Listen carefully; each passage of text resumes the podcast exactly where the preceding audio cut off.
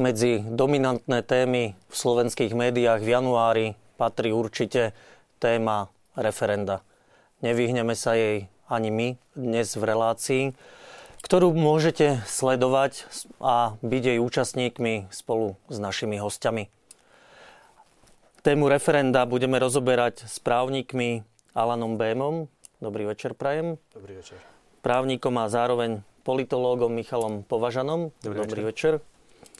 Milanom Krajniakom, ktorý je tiež politológom a tiež prevádzkovateľ portálu Posledný kryžiak. Dobrý večer. S aktivistom, členom petičného výboru za funkčné a záväzné referendum Jozefom Šolcom. Dobrý večer. Prečo som povedal, že aj vy budete spolu s nami tvorcami tej relácie? Pretože tak, ako býva dobrým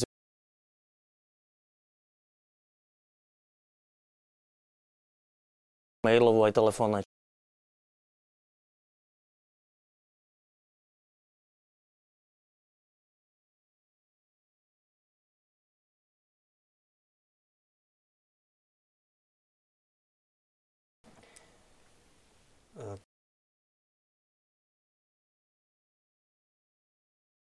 ľudové hlasovanie. To znamená, že samozrejme vychádza z ústavy, e, je zakotvené v článku 93 ústavy, ale na to, aby sme pochopili vlastne, čo je referendum, tak sa musí... Tam priamo v článku 2 sa hovorí, štátna moc pochádza od občanov, ktorí ju vykonávajú prostredníctvom svojich volených zástupcov alebo priamo. Inými slovami, ak sa občania rozhodnú vykonať štátnu moc, teda prejaviť svoju vládu priamo, na to majú jeden jediný inštitút, ktorým je referendum. Je to dôležitý inštitút, že musí byť zakotvený aj v najdôležitejšom e, zákone štátu v ústave?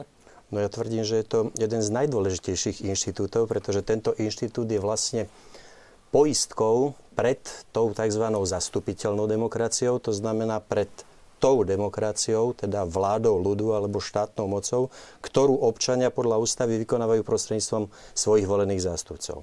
To znamená, že ako náhle je to poistka, ako náhle hrozí, že volení zástupcovia sa akýmkoľvek spôsobom spreneveria svojmu poslaniu alebo ľuďom, ktorí im odovzdali svoj podiel na štátnej moci, je tu inštitút, a to je referendum, ktoré týmto občanom dáva možnosť zvrátiť tento stav, to znamená prejaviť svoju vôľu smerujúcu k výkonu štátnej moci. Uh-huh. Pán Považan, váš taký pohľad na referendum? Ja v mnohom súhlasím s pánom Bémom, čo sa týka takého toho všeobecného poňatia referenda, len chcel by som možno že pridať k tomu celonárodnému referendu, že na Slovensku máme aj ďalšie inštitúty, ktoré sa týkajú tých obecných hlasovaní, ktoré sú možno že používané o mnoho častejšie ako celonárodné referenda a tieto poznajú občania o mnoho bližšie, o mnoho lepšie, keď sa snažia ovplyvňovať spoločenský politický život priamo vo svojej obci. To znamená, že tá celonárodná úroveň má nejaký odraz na tej lokálnej úrovni a tam občania priamo vidia, ako môžu vplývať, ako môžu vyvažovať záujmy a aktivity svojich volených zástupcov. Takýmto istým spôsobom, keď využijú inštitút referenta, môžu vyvažovať akúsi veľkú politiku na celonárodnej úrovni. Mm-hmm. Pani aj z druhej strany, pán Krajniak, v tom úvodnom kole. Mne sa zdá, že e, referendum je niečo, čo v súčasnom svete, e, povedal by som, prichádza ani nie, že do mody, ale stáva sa akýmsi trendom, nielen v oblasti politiky, ale vo všetkých oblastiach života vidíme, napríklad v ekonomike, že ľudia majú záujem priamo ovplyvňovať veci a e, jednoducho e, stráviť svoj život bez sprostredkovateľov. Takým dobrým príkladom je napríklad internet. Kedy si bolo bežné, keď ľudia chceli niečo kúpiť, išli do obchodu, do obchodu to dodal veľký obchod, veľký obchodu to dodal výrobca. Dnes ľudia považujú za bežné, že si kúpia priamo od výrobcu nejakú vec priamo, nesprostredkovane cez internet. A v mnohých štátoch sveta aj dnes práve preto rastie ten tlak, že ľudia by chceli rozhodovať aj priamo. Pretože jednoducho dôvera v sprostredkovanie alebo v tých zástupcov, ktorí majú prostredníctvom nich realizovať moc, klesá. A potom by sme si mohli povedať aj neskôr príklady toho, že prečo to tak je. Vlastne na základe čoho ľudia majú potrebu rozhodnúť o niektorých veciach priamo bez prostredkovateľov. Mm-hmm. Na záver, pán Šolc. Tak ako pán Bom povedal, že a čo je to referendum, ako slúži a tak ďalej, by som povedal skôr, že by to len teoreticky takto malo slúžiť, ale v zásade na Slovensku tak neslúži. Lebo je vo viacerých e, bodoch nefunkčné. Mm, že ľudia majú možnosť, keď sa politici spreneverili a tak ďalej, vo, všeobecnej, vo všeobecne sa už vie, že tí politici robia to, čo robia a tí ľudia nemajú veľmi možnosť to referendum urobiť z dvoch vecí. Aj jednak je nefunkčné z viacero hľadisk a po druhé tie médiá im tak nejak odvádzajú pozornosť od toho, čo môžu oni vlastne robiť. Že, môžu, že oni skutočne majú tú moc, ale to absolútne nevyužívajú. Pani, dá sa súhlasiť s takým názorom, že ten inštitút referenda je nefunkčný? Lebo asi tá frekvencia referend, a či už miestných alebo národných, ak by sme prijali to, že politici sa spreneverili, dajme tomu volebným slubom v každom volebnom období, potom by mala byť naozaj asi častejšie. Nie celkom. Referendum nie, že je nefunkčné. Ľudia sú nefunkční. Referendum je funkčné. Jednoducho, keď sa referendum vyhlási a ústava jednoznačne hovorí, kedy je prezident povinný vyhlásiť referendum, to znamená, sú len dve možnosti na vyhlásenie referenda. Buď sa na tom uznesie Národná rada, to by sme mohli čakať do nekonečna. Národná rada sa nikdy ne, neuznesie na vyhlásení referenda, pretože sa obávam, že Národná rada si myslí, že dokáže vyriešiť všetko sama aj bez e, názoru ľudu. A druhá možnosť, a to je práve tá, ktorá sa oveľa častejšie pri tých siedmých referendoch, ktoré sa už konali na Slovensku, objavila, to znamená na základe petície, na základe vôle určitej e, skupiny ľudí. Otázka alebo problém je, ako tieto referendá dopadli, to znamená, Znovu opakujem, nie je to nefunkčnosť referenda, je to nefunkčnosť alebo nezáujem ľudí spravovať veci verejné vlastnými silami, vlastným rozumom. Je to absencia zodpovednosti týchto ľudí za bežný chod. Ľudia sa oveľa radšej spolahnú, pravdepodobne, lebo inak nevidím jeden jediný dôvod, pre ktorý by nebolo referendum nie že úspešné, ale uznášania schopné, pretože iba jedno jediné bolo zatiaľ uznášania schopné, aj to len svojím spôsobom si dovolím povedať zo zúfalstva, keď už ľudia videli, že vývoj na Slovensku je taký, aký je, tak jediná šanca sa zase obyvateľstvo Slováci nádejali, že ich niekto zachráni, tak eh, hlasovali za vstup do Európskej únie. Žiadne iné referendum nebolo uznašenia schopné.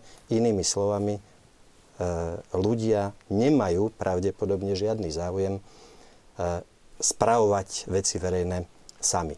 Problém Problémom je, a tu dávam za pravdu, že ne, neuveriteľný podiel na to majú jednak politici, ktorí odrádzajú ľudí, jednak právni teoretici, ktorí častokrát je počuť, že hovoria, že výsledky referenda nie sú pre nikoho záväzné, čiže de facto popierajú inštitút referenda ako taký, pritom sa nazývajú e, teoretici práva alebo ústavní odborníci a jednak samozrejme média, pretože média jednoducho do dnešného dňa nepodporili jediné referendum. Mm-hmm.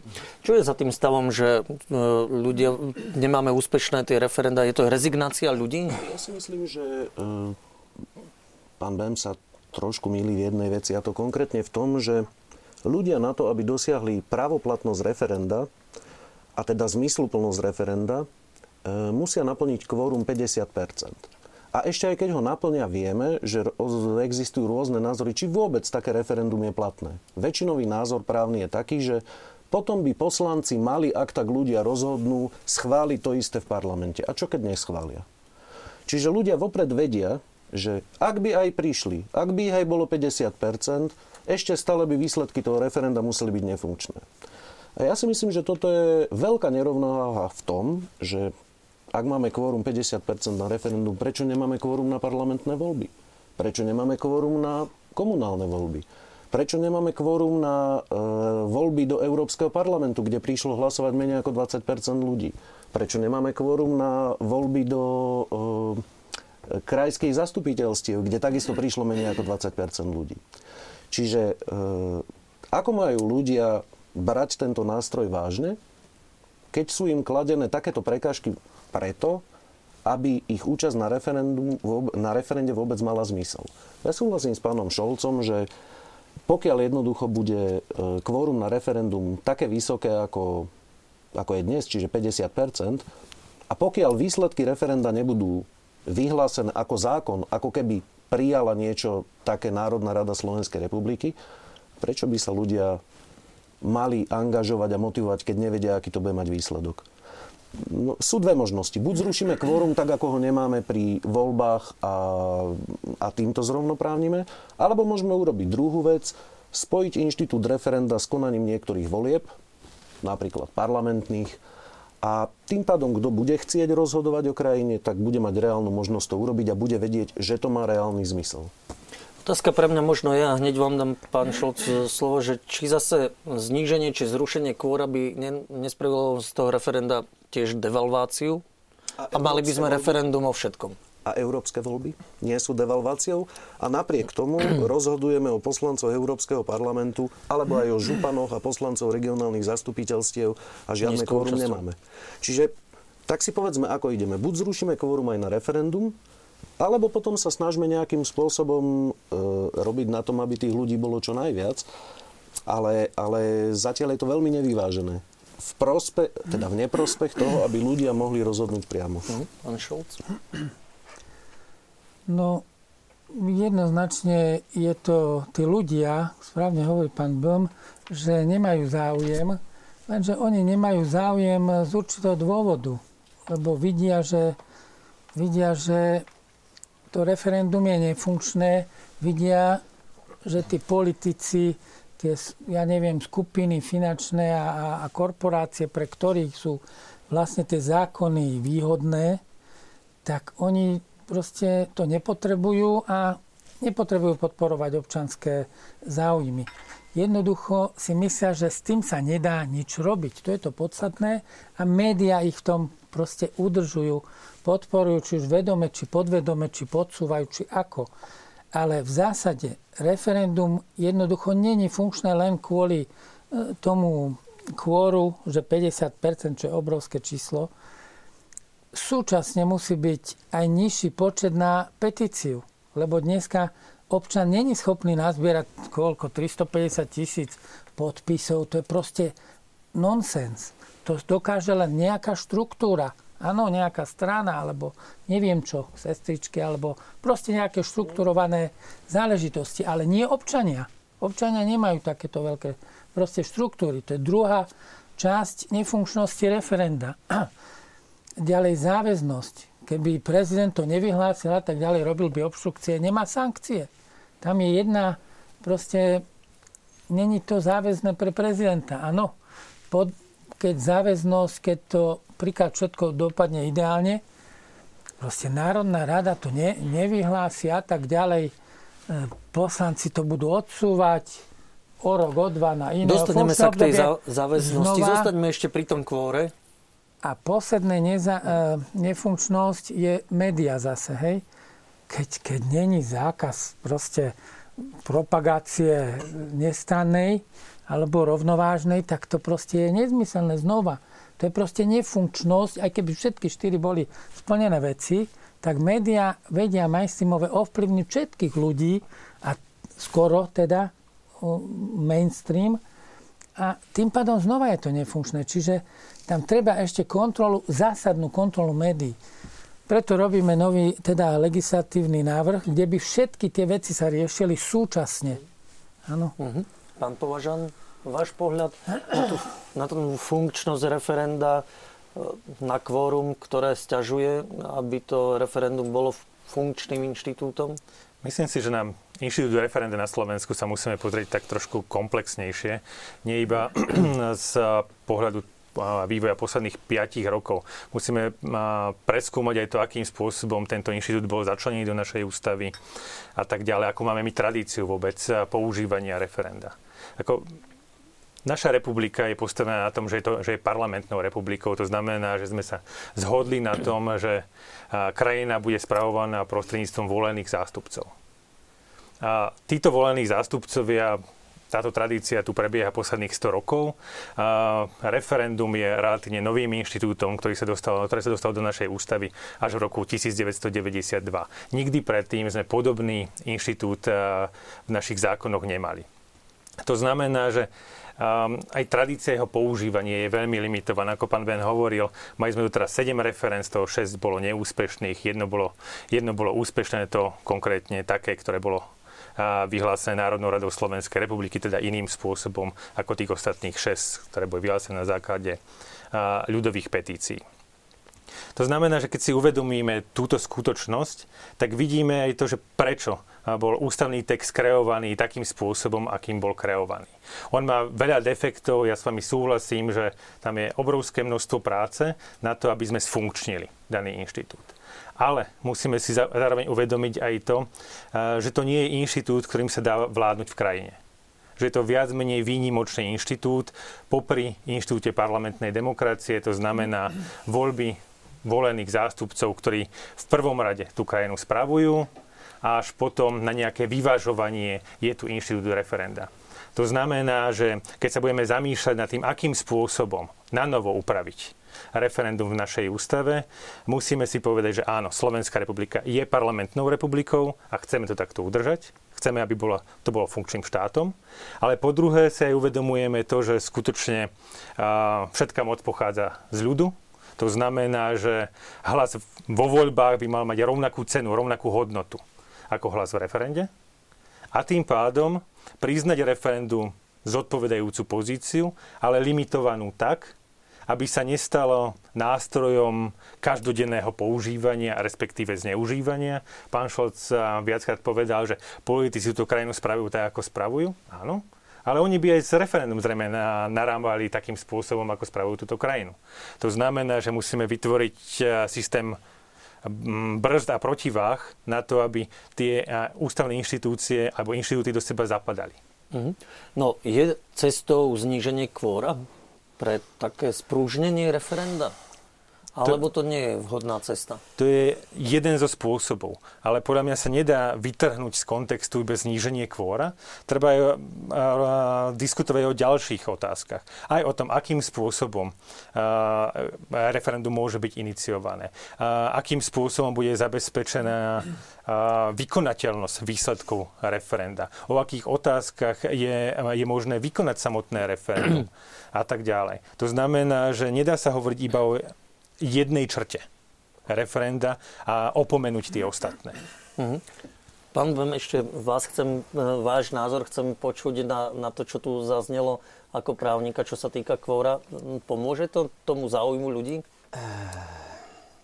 Ja som v tomto dosť e, rigorózny a dosť tvrdý. Ja tvrdím, že keď občania nie sú schopní prísť k referendu a prejaviť svoj názor na vec, a tu zase budem citovať z ústavy, Referendum totiž nie je tak, že sa pár ľudí dohodne, že poďme hlasovať o niečom, zíde sa nás tam 5% a teraz si to odhlasujeme, pretože potom by sme naozaj e, spos, e, ako, ako postavili referendum e, niekde inde, ako mu opravne patrí. Tu sa hovorí, referendum, referendum sa môže rozhodnúť o iných dôležitých otázkach verejného záujmu. To znamená, tu so svojím kolegom jednoznačne môžem súhlasiť, že referendum je naozaj výnimočná záležitosť. Výnimočná záležitosť, kde keď cíti Národná rada, čiže volení zástupcovia, že v určitej dôležitej otázke verejného záujmu si netrúfajú rozhodnúť za tento ľud, za týchto občanov, tak sa táto otázka dá občanom. Ak občania neprejavia záujem o túto verejnú otázku svojou účasťou na referende minimálne 50% pravdepodobne to týchto občanov nezaujíma a nemajú o takúto otázku verejného záujmu e, záujem. To znamená, ja vychádzam z toho, že mne na platnosť referenda quórum jednoducho netreba ho znižovať. Môže zostať také, aké je. Ja tu skôr mám výhrady k tomu, čo tu bolo povedané zo strany e, dvoch diskutujúcich, že teda nevieme, do akej miery bude vôbec záväzné toto referendum. Ale tunak, ako by sme dopredu sa vzdávali a, a, a jednoducho si neverili. My sme nemali jedno jediné funkčné, alebo teda uznašenia schopné referendum. Hoci ich bolo sedem. Jedno bolo, týkalo sa Európskej únii v podstate svojím spôsobom pre verejné otázky nezaujímavé. Následne bolo 6, alebo teda bolo celkovo 6 referent, ktoré sa týkali rozličných otázok. Občania o ne neprejavili záujem. To znamená, že čo by sa stalo, keby sme znížili kvórum? Referendum by stratilo podľa môjho názoru tú legitimnosť, ktorú teraz v zmysle ústavy má. To znamená, že ak rozhodne viac ak sa zúčastí referenda viac ako 50% oprávnených voličov a 50% z tých zúčastnených o niečom rozhodne, má to takú silu, že si neviem dosť dobre predstaviť Národnú radu, ktorá by nezobrala výsledky ľudového hlasovania za svoje. Ja Ak si, si toto... dobre predstaviť. Ale potom v takom štáte ja jednoducho nechcem žiť. Zatiaľ sme to nezažili. No, Zatiaľ sme nemali jeden jediný výsledok referenda. Aby sme sa presvedčili, čo s tým urobí Národná rada. Ale e, skúsim vám povedať iba jeden taký drobulinky príklad. 20 rokov, 20 rokov poslanci sa pokúšali zbaviť svojej priestupkovej imunity. Áno. Vždy podľa výsledku volieb sa striedali v iniciatívach v rámci parlamentu, v rámci Národnej rady. 20 rokov sa im to nedarilo. Ano. Až prišiel nejaký pán Sulík, ktorý zakladal práve stranu, vypísal túto otázku a zrazu, napriek tomu, že to referendum nebolo, e, v podstate neprešlo, lebo sa ho nezúčastnili e, oprávnení voliči, tak zrazu, a ja tvrdím aj tej obavy, že sa také referendum môže zúčastniť, sa politici spametali a prijali zo dňa na deň. Mm-hmm. Zbavili sa prísudku. Dobre. Pán ja Krajňák, tvrdím, pán že toto je práve, alebo aj vďaka tomuto tlaku. 20 mm-hmm. rokov ich nič netlačilo. No, ja a potom jedna referendová otázka ich k tomu donútila. Ja si to pamätám trochu inak, pán Bem. Ja no. si pamätám, že v, pred tromi rokmi, v januári a februári 2012, boli 10 tisíce ľudí v uliciach na celom Slovensku, ktorí protestovali proti kauze Gorila. A vďaka tým protestom po parlamentných voľbách bola zrušená e, imunita poslancov nie kvôli tomu, že dva roky predtým mal Sulik jednu otázku v neúspešnom referende. To je prvá poznámka. Druhá poznámka. Vy ste povedali, že referendum by mal byť inštitút, kde ak si Národná rada netrúfne o nejakej otázke rozhodnúť, tak sa obratí na občanov. Ale my máme úplne opačný problém. Národná rada si trúfa rozhodnúť o všetkom, čo aj nie je v záujme občanov a občania majú v ruke ani jediný nástroj, ako prípadne takéto rozhodnutia, s ktorými nesúhlasia, zvrátiť. E, ešte raz hovorím, prečo by e, hlas občana v referende mal byť limitovaný tým, že musí nás prísť 50 keď hlas občana v parlamentných, v komunálnych, v eurovoľbách, v regionálnych, v prezidentských voľbách nie je limitovaný žiadnym kvórom. Ak teda moc môžeme vykonávať prostredníctvom volieb alebo prostredníctvom referenda, prečo by to referendum malo byť znevýhodnené? A ešte položím jednu otázku. Prečo sa všetci boja referenda ako tohto nástroja? Pretože žijeme vo svete, kde v podstate v akejkoľvek oblasti spoločenského vývoja rozhodujú menšiny. V slovenskej politike rozhodujú finančné skupiny oligarchovia, ktorí majú zaviazaných poslancov a rozhodujú. Menšina ľudí, nie v prospech väčšiny, ale v prospech seba. Pozrime si ekonomiku. V tomto kasinovom kapitalizme do ňoho každý musíme vkladať svoje peniaze, ktoré namáhavo zarobíme, ale vyhráva iba kasíno. Prešla kríza, tí, ktorí ju spôsobili, to znamená zlé rozhodnutia bankárov, finančníkov a tak ďalej, boli odškodnení, dostali štátnu pomoc a ide sa ďalej. Zoberme si spoločenské otázky. Znovu, vieme, že sa chystá jedno referendum teraz e, aj na Slovensku, nebudem konkrétne hovoriť, ale vieme, že, že jednoducho zhruba názor 70% ľudí na Slovensku je nejaký. Ale podsúva sa verejnosti, že no ale to tak sa rozhodovať nedá. Proste, čo by sa len pre Boha stalo, keby väčšina ľudí povedala svoj názor? No a demokracia nie je o tom, že väčšina ľudí povie svoj názor? Samozrejme, že ho má hovoriť v prospech všetkých, nie iba v prospech seba, ale ja si myslím, že je iba jedna horšia vec, ako keď väčšina povie svoj názor a podľa toho sa v štáte rozhodne. Keď menšina hovorí svoj názor Mhm. a podľa toho sa rozhoduje. A v takej situácii sme na Slovensku dnes.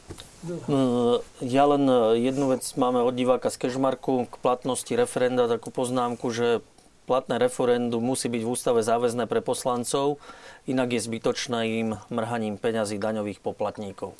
S tým sa dá asi súhlasiť s takouto poznámkou. S pánom Šolcom s tým asi súhlasíme, Áno. ale neviem, že či... Pán Šolc, vy ste chceli tiež reagovať, nech sa páči. Ja s tým nesúhlasím, nejaký aký taký názor sa urobí, lebo média a tak ďalej bude malá účasť, príklad, hej, kvôli, kvôli tomu, že média to nedávajú objektívne a štát to povinne nedá každému občanovi, mal by dostať volebnú brožúrku, kde je napísané za a proti argumenty, hej, a vtedy by bola aj aktivita, aj, aj účasť, aj všetko.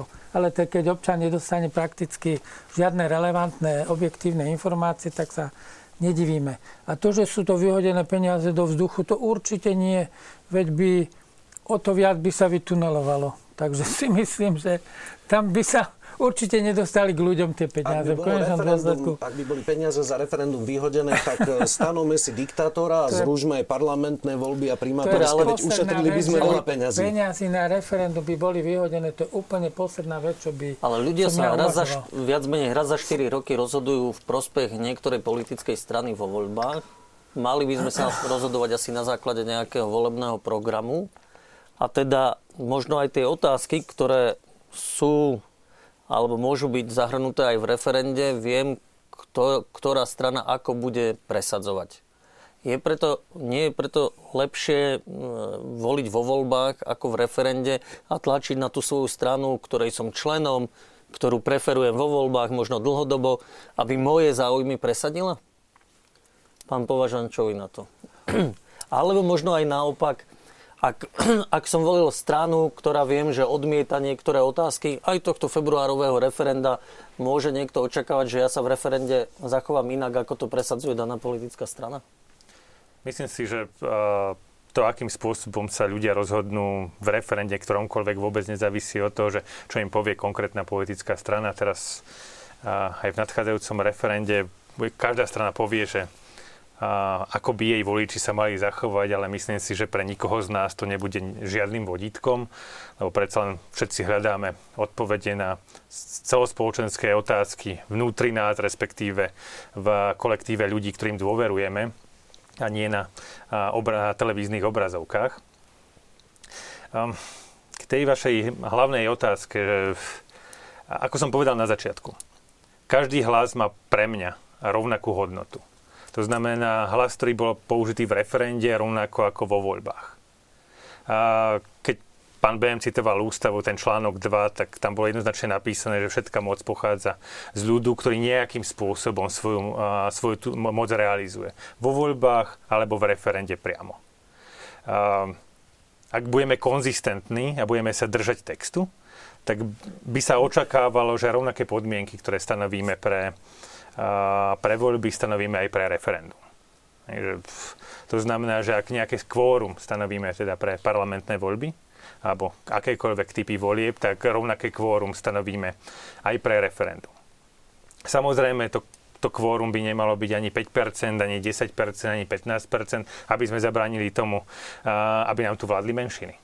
Nikto z nás predsa nechce, a aby nám vládli menší. Na druhej strane dať povinnosť občanom, aby sa zúčastnili volieb alebo zúčastnili Alebo referenda, nie je podľa mňa úplne správne, lebo v, ľuďom, ktorí na tej otázke nezáleží, by sme ich nemali nútiť o nej rozhodovať.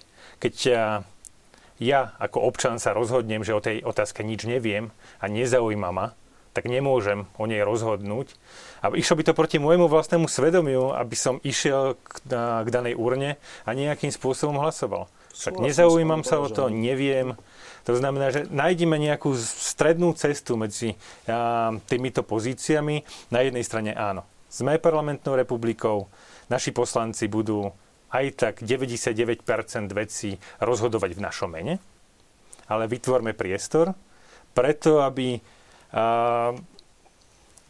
občania mohli niekedy, vo, možno že vo výnimočných prípadoch, možno že to bude častejšie, zvrátiť ich vôľu, respektíve pohnúť e, zablokovaný parlament nejakým smerom. My si ešte dobre pamätáme koniec 90. rokov, kedy sa parlament nevedel zhodnúť na voľbe nového prezidenta, nebol schopný v danom okamihu 97-98 ani zmeniť ústavu, a to znamená zmeniť spôsob, spôsob voľby hlavy štátu a v tomto okamihu bolo vypísané referendum, ktoré nejakým spôsobom dopadlo. Áno, a, ale keby teraz bolo nižšie kvórum, iná politická situácia, iná ústavná inštitucionálna situácia, to referendum by dopadlo inak. Pokiaľ by kvórum bolo povedzme 30%, ako iba z hlavy dávam tie čísla. No, ale tam referendum sa mi zdá nebolo, tam nakoniec došlo k zmene vlády napriek e, úspešnej petičnej akcii. Bol, tam bolo zmarené. Bolo zmarené, áno, bolo zmarené. No ale to si myslím, že ten príklad pána Považené je veľmi dobrý, pretože mm, my na rozdiel napríklad do Českej republiky, s ktorou sme dlho mali podobný vývoj, sme nechali dve pomerne zásadné veci na rozhodovanie občanov a v jednej nás už Česi nasledovali. U nás od začiatku volíme starostov a primátorov priamo. V Českej republike majú iný systém. Eh, od 99. roku volíme priamo prezidenta. Česi vlastne v posledných voľbách volili priamo prezidenta. A myslím si, že sa ukázalo, že to nie je niečo, čoho by sme sa mali báť, že si môžeme zvoliť priamo primátora a ne, nerobia ho potom politické strany na základe počtu poslancov, ja neviem, v mestskom zastupiteľstve. Čiže toho, toho by som sa nebal, to je práve dobrý príklad, že, že už nejakú skúsenosť máme a nemyslím si, že je zlá. Ale na tú otázku, čo ste povedali, pán redaktor, že veď predsa volím tú stranu a viem zhruba, čo ona chce. Lenže sú aj otázky, o ktorých neviete predpokladať, že počas tých 4 rokov jednoducho prídu na stôl a sú pomerne závažné. E, taký príklad poviem, na ktorom padla vláda. Euroval. Tak Máme my ako jedna z najchudobnejších krajín EÚ požičiavať peniaze, ja neviem, Grécku, španielským bankám a tak ďalej. Táto otázka nebola na stole počas parlamentných volieb, ale dostala sa na stôl o dva roky potom. Ja si myslím, že to môže byť otázka, o ktorej môžu rozhodnúť občania. A takisto sa môže ukázať, že že ľudia chcú riešenie nejakej veci od politikov v parlamentných voľbách a predstavte si, že príde rok, dva a ukáže sa, že oni na to kašľú. Proste nejaký problém neriešia. Prečo by nemala byť možnosť aby do toho občania mohli ano, zasiahnuť. Možno aj politici by sa nemali zbavovať z odpovednosti a keď sa nevedia dohodnúť politicky, napríklad pri téme Eurovalu, aby sa zbavili z odpovednosti a preniesli ju na ľudí, ktorí by možno Eurovalu rozumeli podstatne menej ako ktorémukoľvek inému referendum. To ja nie som si istý, či keď si vezmeme e, ľudí, či rozumejú takým zásadným otázkam v priemere horšie ako poslanci Národnej rady, tým by som si nebol celkom istý. To je, to je otázka. Je, a máme tu jednu divácku k platnosti referenda. A divák hovorí, že vlastne nariadenia Európskej únie majú prednosť pred zákonmi Slovenskej republiky. Ak teda by bolo aj úspešné referendum, platilo by e, nezamietne Európska únia dané výsledky, pán Bem? Európska e, platnosť e, smeríc alebo nariadenie Európskej únie je iba v určitých, e, v určitých druhoch. Práve otázky, ktoré majú byť predmetom referenda teraz vo februári, sú otázkami, ktoré si vyrieši každá krajina sama. To znamená, výsledky budú pre Slovensko dané, ja tvrdím, že záväzné, alebo pre našich politikov a nebude môcť ani Európska únia tieto výsledky nejako spochybniť. Uh-huh.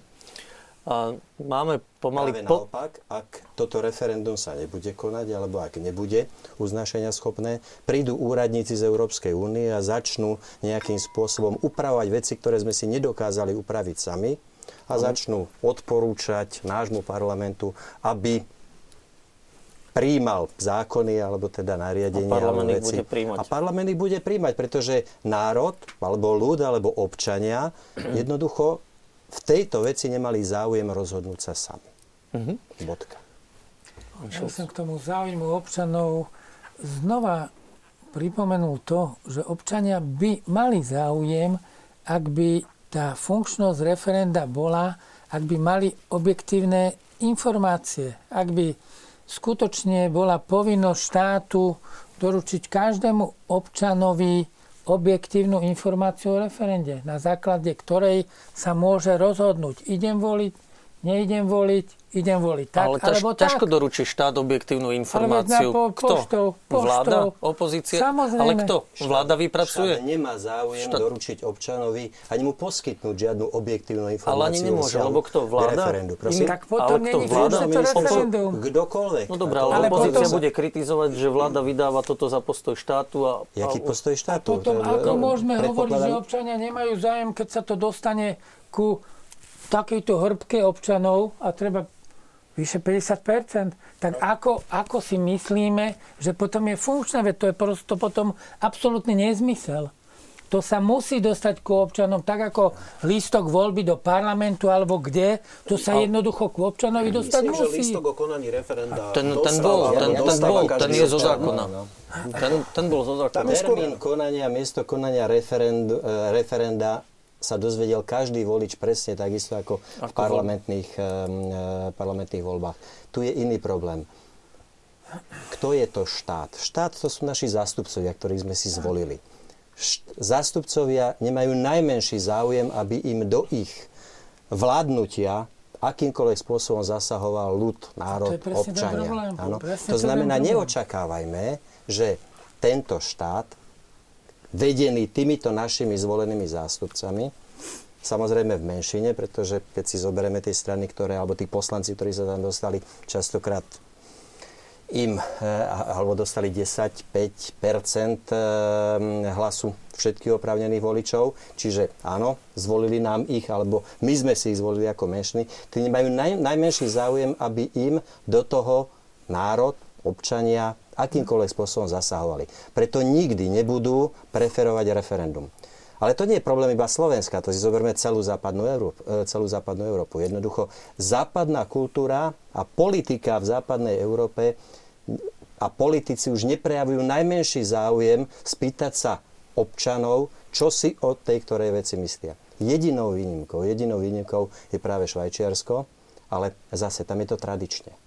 Tam jednoducho sa tá parlamentná demokracia vyvíjala trochu inak, izolovanejšie ako vo Francii, v Anglii po tých buržáznych revolúciách, nás to učili. A tam ľudia ešte v tých malých komunách, tých kantonoch, jednoducho zodpovedajú sami za seba, nesú túto zodpovednosť za to, ako sa tá, ktorá otázka bude uplatňovať v ich krajine, v ich komunite a preto k tomu referendu chodia.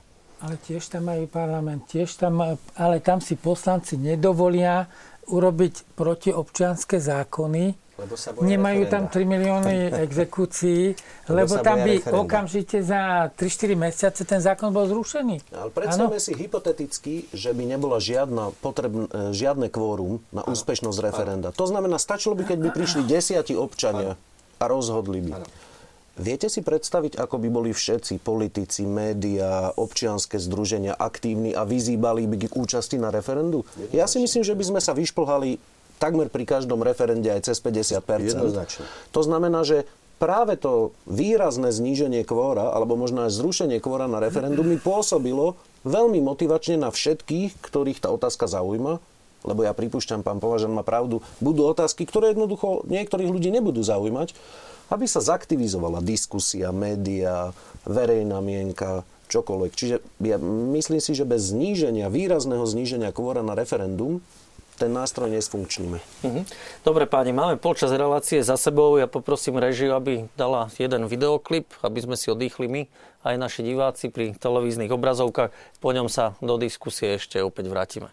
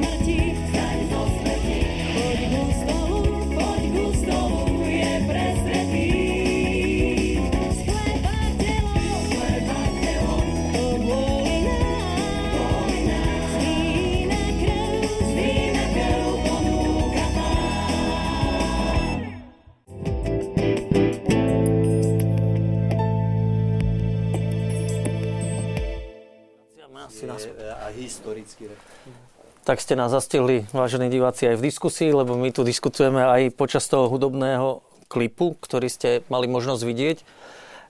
Čo sa týka ešte platnosti a záväznosti referenda, pre mňa tam vystáva jedna otázka, že poslanci sú povinní hlasovať podľa svojho svedomia a vedomia. Ja ako volič, kresťan, účastník referenda tiež hlasujem v referende podľa svojho vedomia a svedomia. Môže pán považen moje svedomie a môj hlas pretlačiť toho poslanca nie politicky, už trochu sme o tom diskutovali, ale podľa vás e, práve nie je toto problém, ktorý súvisí s tou platnosťou, že poslanci sú viazaní teda hlasovať podľa svedomia a vedomia? Ja sa na to dívam možno, že z trošku iného pohľadu. Podľa mojej mienky nie je potrebné, aby poslanci odhlasovali nejaký zákon podobného znenia. A Ústava podľa mňa jednoznačne hovorí, že výsledky referenda budú vyhlásené zbierke zákonov. V zbierke zákonov sa vyhlasujú právne normy. Všetky záväzné právne normy, či vnútroštátnej alebo medzinárodnoprávnej a, úrovne. To znamená, že keď sa výsledky referenda publikujú v zbierke zákonov, tak z môjho pohľadu, ale je to môj iba názor, tieto výsledky referenda budú záväzné.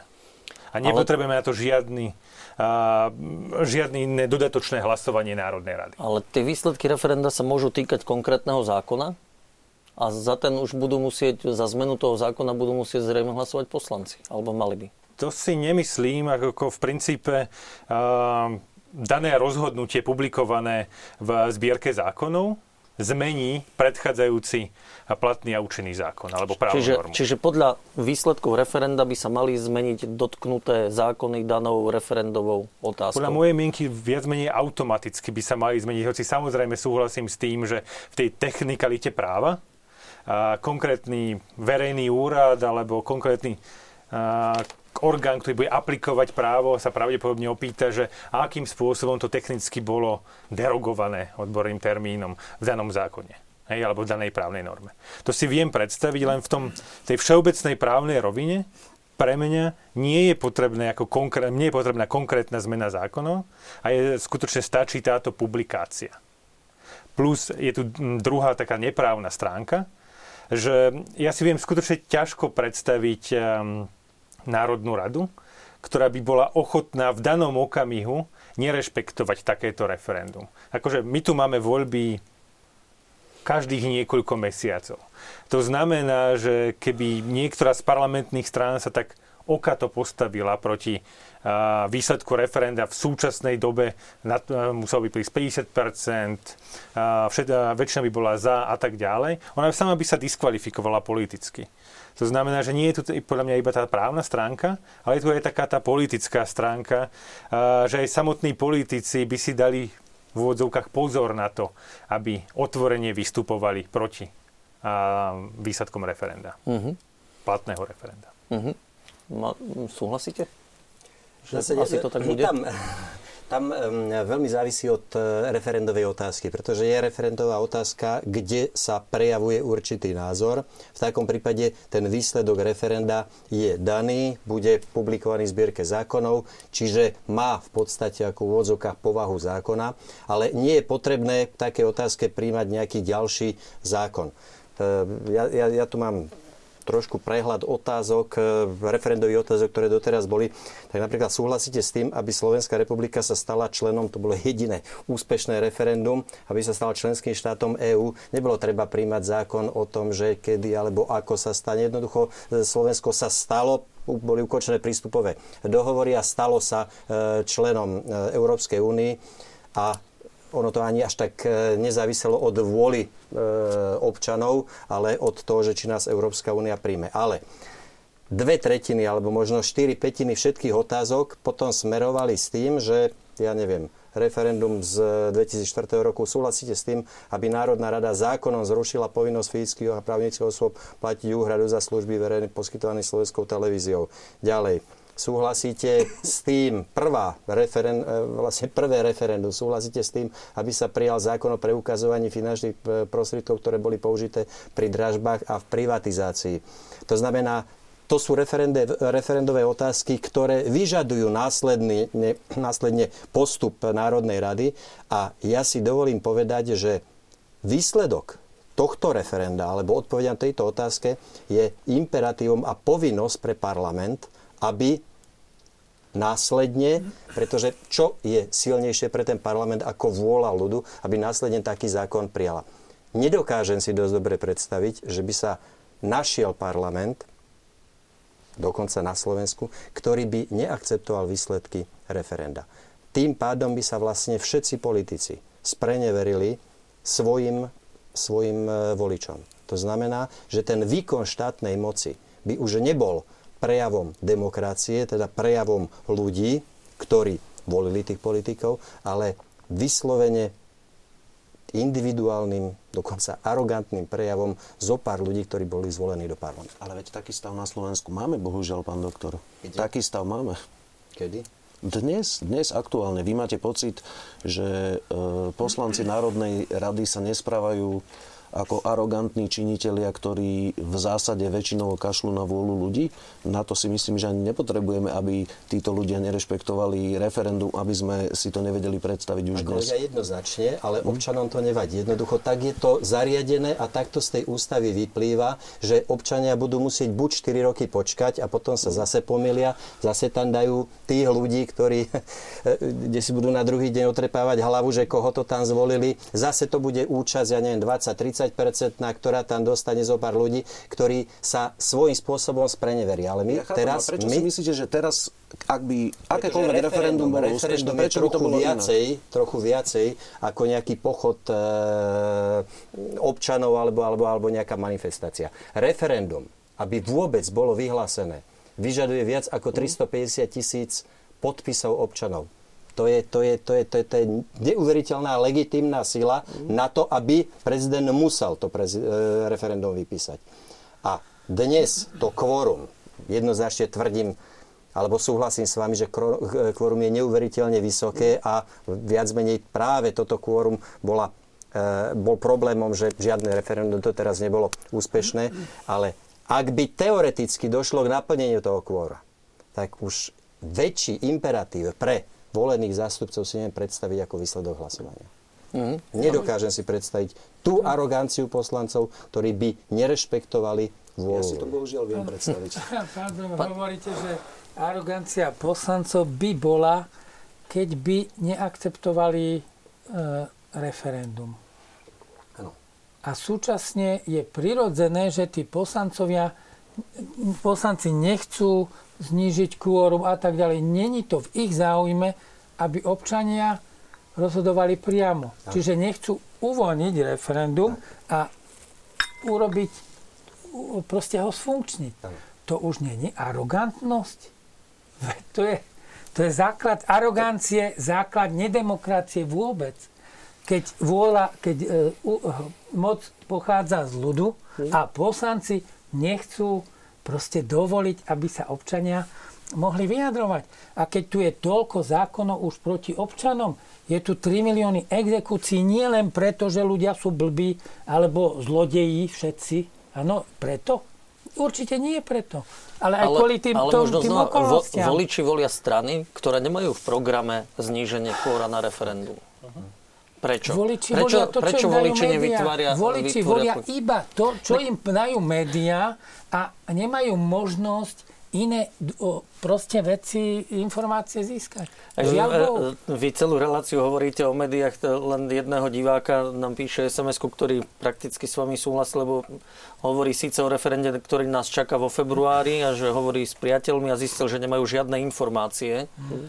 Len na druhej strane myslím si, že v dnešnej dobe dajú sa tie informácie nájsť, kto chce, Nájde.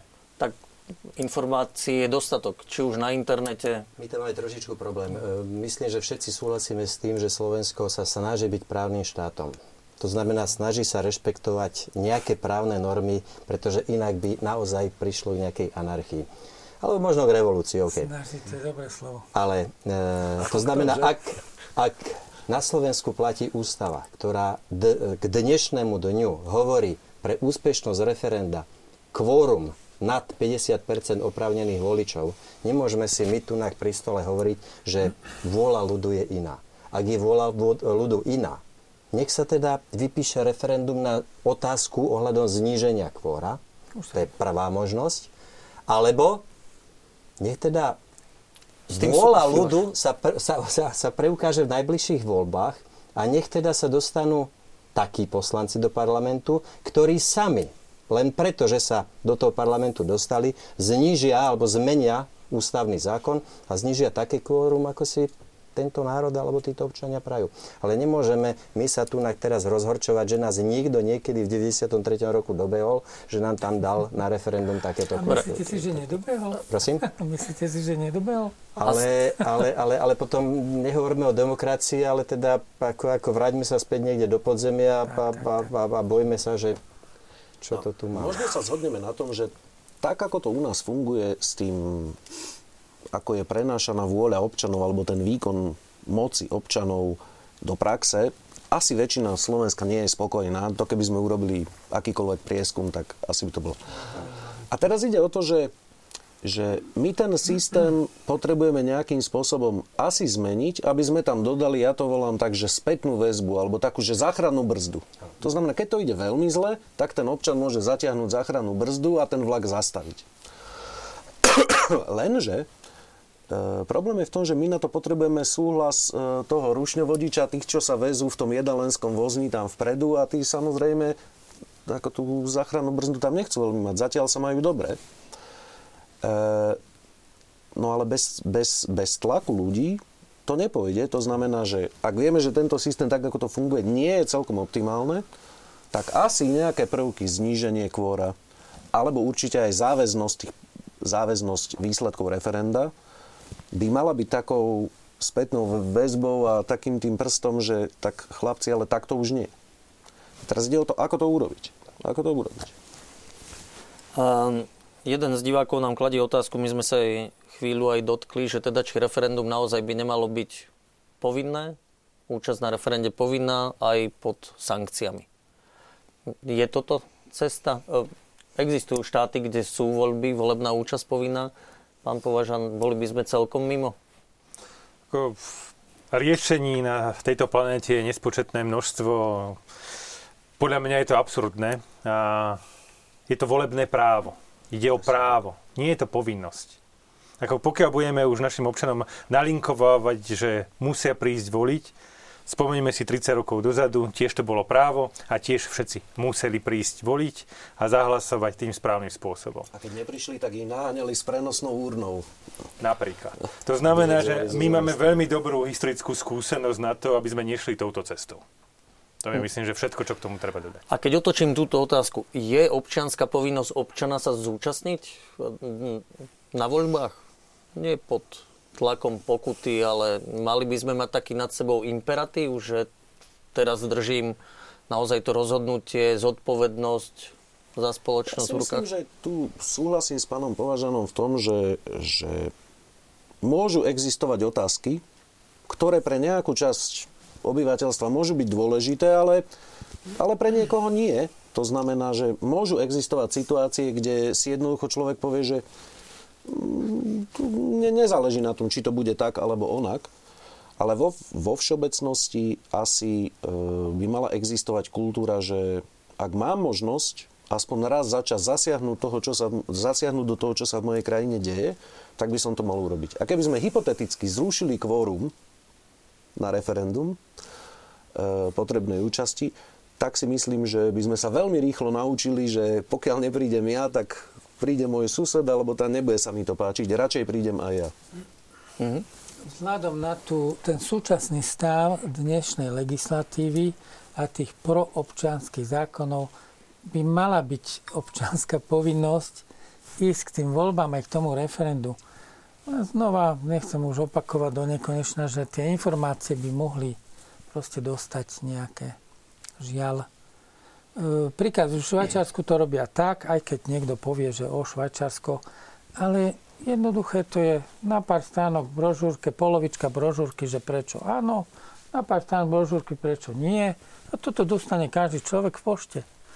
To je a má určite objektívne informácie, lebo tu pol brožúrky robí tí, ktorí refer- referendum iniciovali a tu v druhu, a nikto im do toho nemôže zasahovať, žiadny úrad, ani vláda, nikto. A do tej druhej polky zase tí, ktorým sa to nepá, by sa to nepáčilo a tiež im do toho nikto nemôže zasahovať. Áno?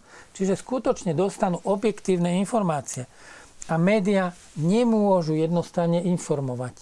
Hej? Čiže vtedy by malo šancu, že tí ľudia nepočujú tu guláše samé, všelijaké, ale majú jedinú jednu vec a, a na základe toho by sa rozhodli. Sme v katolíckej televízii, asi sme veriaci, alebo teda asi určite sme veriaci eh, kresťania, katolíci. Je, podľa vás kresťanská povinnosť súčasňovať sa na ľudových hlasovaniach, na voľbách, na, na referende? Ja by som to nenazýval povinnosť, už vôbec nie kresťanská povinnosť. Kresťanstvo má. e, Ja by som to nazýval e, zodpovednosť. no. Človek je zodpovedný za svoj život, čiže je zodpovedný za to, za krajinu, v ktorej žije. Je zodpovedný za svoje deti. Je zodpovedný za svojich blížnych. Ak túto zodpovednosť nezoberie ako, ako sám na seba, to znamená, veci verejné sú mu ukradnuté, e, nemá, nemá, nemá záujem o to, kto ho zastupuje, kto túto krajinu nejakým spôsobom vedie.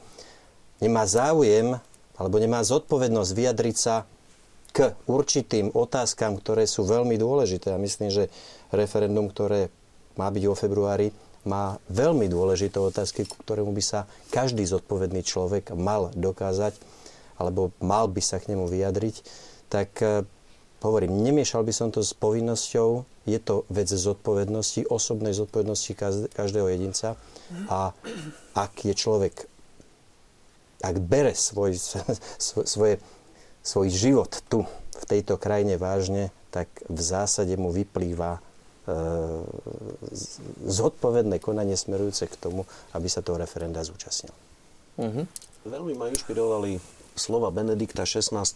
z encykliky Caritas in Veritate, kde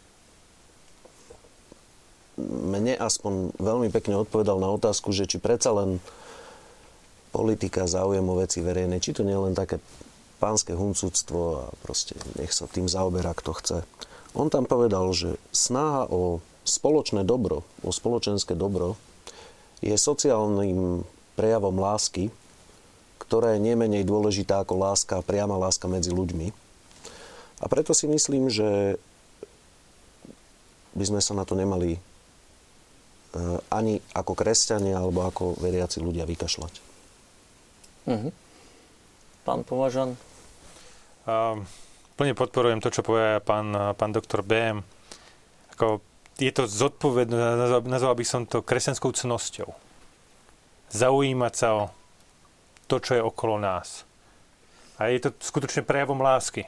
Lásky k, k nám samým a lásky a, k spoločenstvu okolo nás. Ako pokiaľ rezignujeme a, na to, ako a kde budeme žiť my sami, ako a kde bude žiť naša rodina, tak potom je otázka, že či sa vlastne máme radi. Či sme vlastne vôbec ľudia. A podľa mňa my sme ľudia, máme sa radi, máme radi ľudí okolo nás a každý milujúci človek by teda sa mal zaujímať o veci okolo neho. a pristupovať aj k správe veci verejných zodpovedne. Mnohí povieme, že pff, politika je pánske huncúctvo, je tak strašne ďaleko od nás. Ale na druhej strane môžeme ovplyvniť ľudí okolo, okolo nás, priamo s ktorými sa stýkame každý deň a tým pádom tou troškou zmeniť aj Slovensko. Začneme sami od seba a zmeníme celú krajinu. Slovensko je malá krajina, netreba tak veľa roboty. Uh-huh. Pán Šolc. Myslím si, že by kresťania sa mali o tieto veci zaujímať. Urobia dobrý skutok za každým, keď tam idú. Uh-huh. Uh, jednoduchá odpoveď. Uh, jeden z divákov nám píše sms že občania nemajú informáciu o predmete tohto referenda, ktoré nás čaká. Uh, No, čo poradíte, kde nájsť, kde pátrať, ako ľudia mm, majú sa dozvedieť o referende? A možno aj, aby si zvážili, ako budú odpovedať na otázky? Tak ja si myslím, že každý dnes vie hľadať na internete a keď tam predsa len e, toto referendum 7. februára, stačí zadať referendum 7. februára, tak nájde množstvo odkazov Mm, a možno je prejavom takej pomoci aj to, že ak e, sú ľudia, ktorí jednoducho nie sú zvyknutí chodiť na internet, tak možno ich priatelia, príbuzní, v prípade, že majú záujem, tak môžu takéto informácie vyhľadať, vytlačiť im, dať im preč. To je asi naj, najjednoduchšia cesta, ako čo môže človek urobiť. No, určite každý nemá prístup na internet, a, ale tak ironicky by som povedal, že to, čo počujú, tak robí opačne. Uh-huh. Lebo počujú len to, čo je v majstrime. A to je proste... Čiže skôr ich to odrádza od tej účasti v referende. Neviem, či odrádza, alebo ako voliť. Proste po všeobecnosti, uh-huh. tak aby som to zhrnul. Dobre, a opäť sa spýtam ako veriacich ľudí. Ľudia, keď idú k voľbám alebo k vážnemu rozhodnutiu, asi by mali konať podľa svojho svedomia, vedomia, asi podľa učenia církvy a teda by mali počúvať, keď ideme k tej úrne volebnej, to, čo hovorí církev, malo by byť to rozhodnutie, či už pri voľbách alebo pri referende v súlade s církevným učením?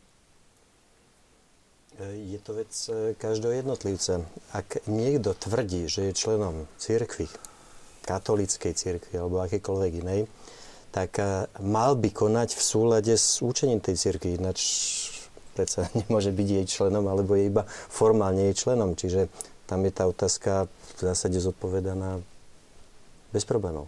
Ja by som povedal, že stačí hľadať pravdu. Ako pokiaľ veríme tomu, že katolická církev hľadá a učí pravdu, tak my sami vo svojich životoch logicky, keď hľadáme pravdu, nájdeme to isté, čo hlása katolická církev, či to budeme robiť prostredníctvom rozumu alebo prostredníctvom viery a teda sa stretneme. Uh-huh.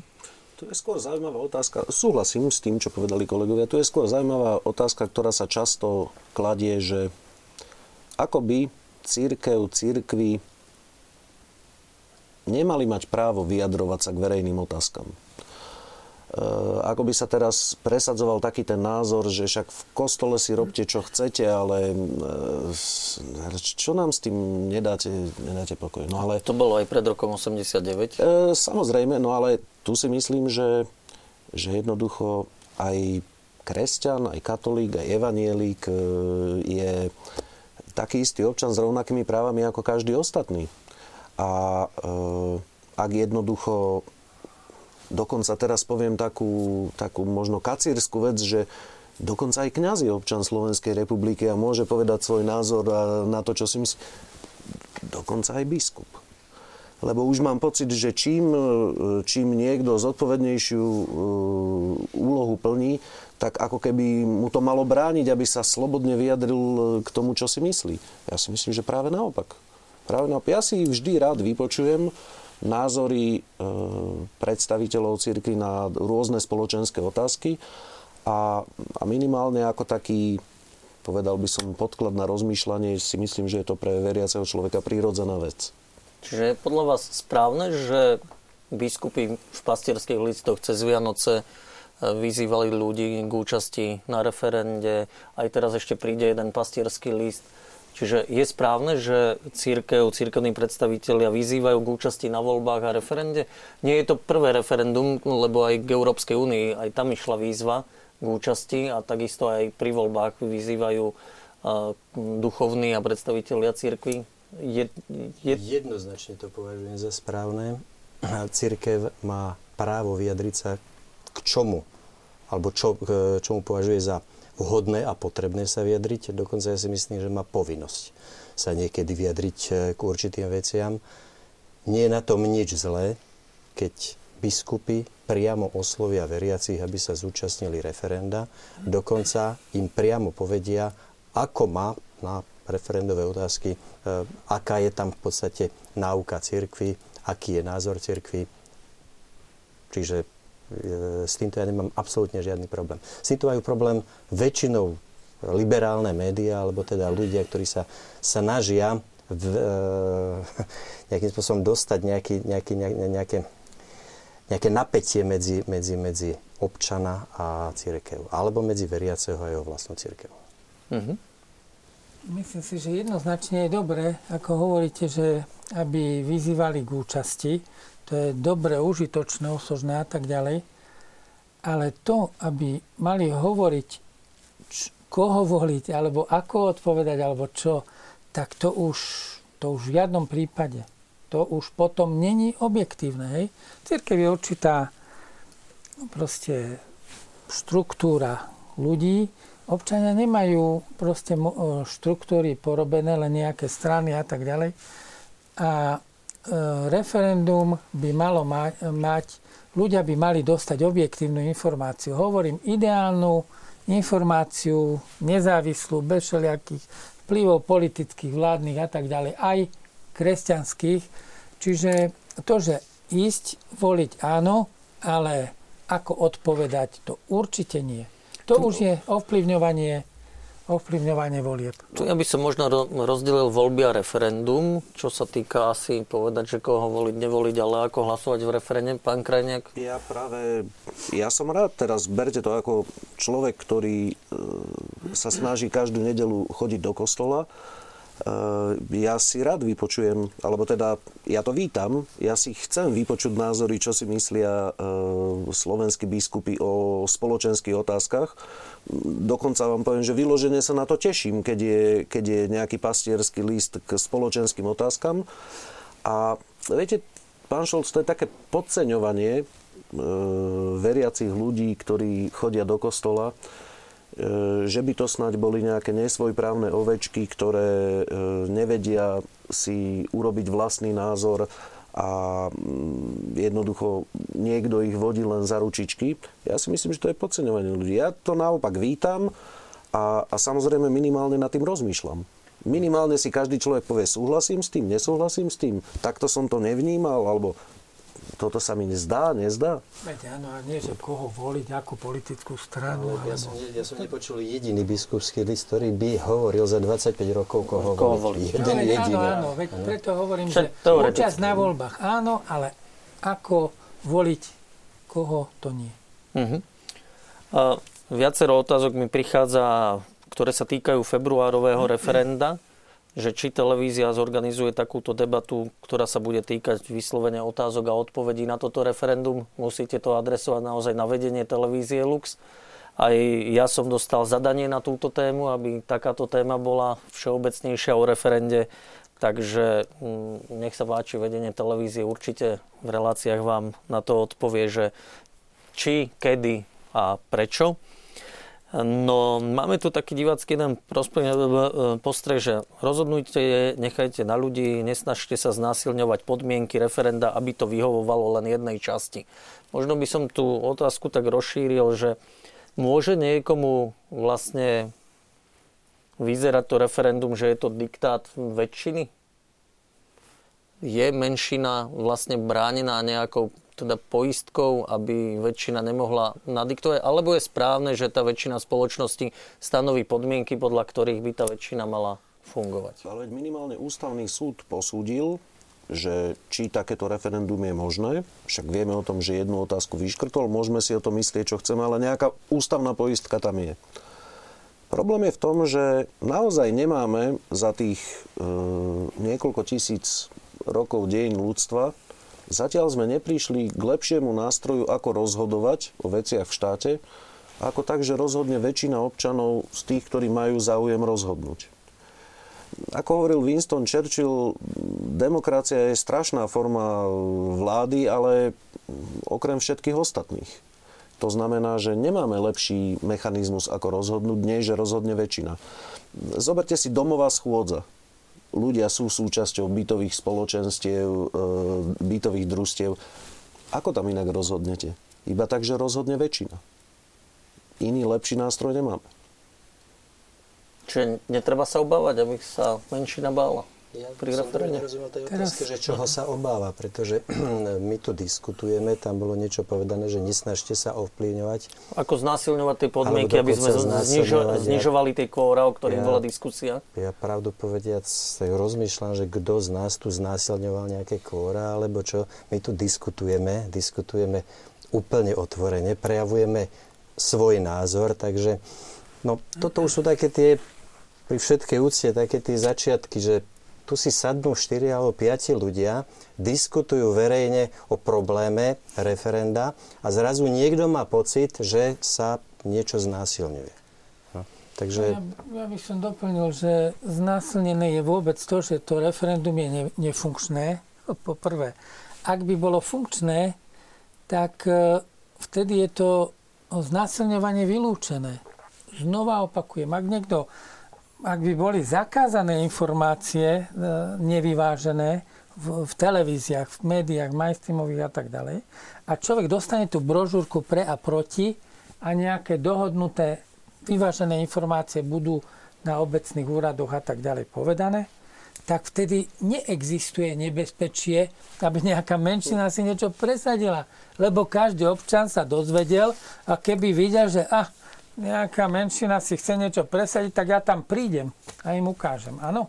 Čiže ak by bolo referendum funkčné, neexistuje, aby menšina si mohla niečo presadiť. Takto, keď je nefunkčné, tak si to menšina presadzuje proste v kuse. Dobre, máme krátko do konca relácia. Chcel by som všetkým ešte položiť jednu takú otázku. Ehm, Každý budete mať tak necelú minútu možno na odpoveď. Či sa zúčastňujete pravidelne na voľbách a referende?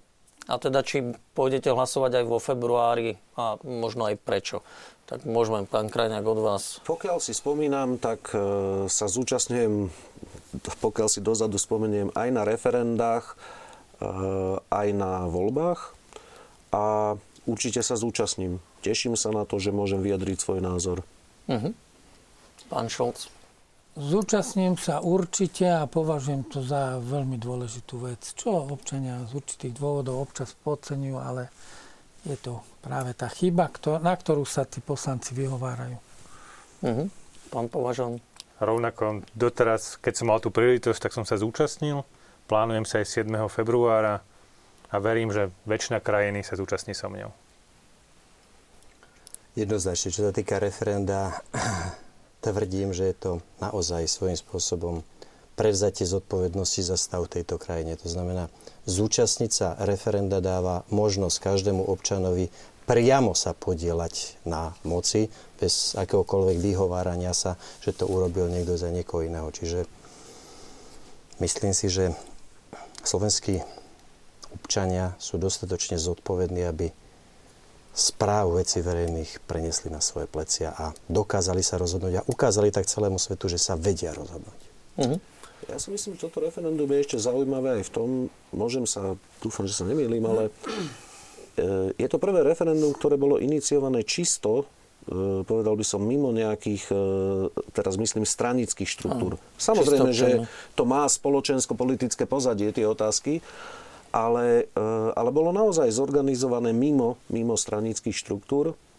Myslím si, že tie otázky, ktoré e, v ňom sú položené, sú v dnešnej Európe aj na Slovensku mimoriadne dôležité. A tak by som to povedal, že na toto referendum ja sa vyložene teším, že sa môžem k týmto otázkam vyjadriť. Ja len vás doplním, aby som aj ja mohol svoj názor povedať aspoň na záver a mať aj posledné slovo. Pre mňa rok 89 bol veľkým zázrakom a vymoženosťou a preto sa zúčastňujem a vďačím, že som sa nemusel totalitných volieb ešte ako mladý chlapec zúčastniť pred rokom 89, ale od roku 1990 sa zúčastňujem všetkých volieb, aj referent, pretože si dokážem vybrať. A som rád, že mám tu možnosť, že sa ma niekto pýta a dáva mi tu možnosť vybrať. Takže dúfam, že ako mi piati, tak teda sa pripoja aj naši diváci a možno sa môžeme stretnúť o dva, o tri týždňa a diskutovať už o výsledkoch referenda. Či už e, o účasti, alebo o jeho výsledkoch. Páni, ďakujem veľmi pekne, že ste boli ochotní prísť dnes večer diskutovať do televízie Lux. Vám, naši vážení diváci, ďakujem za pozornosť. Pekný večer všetkým.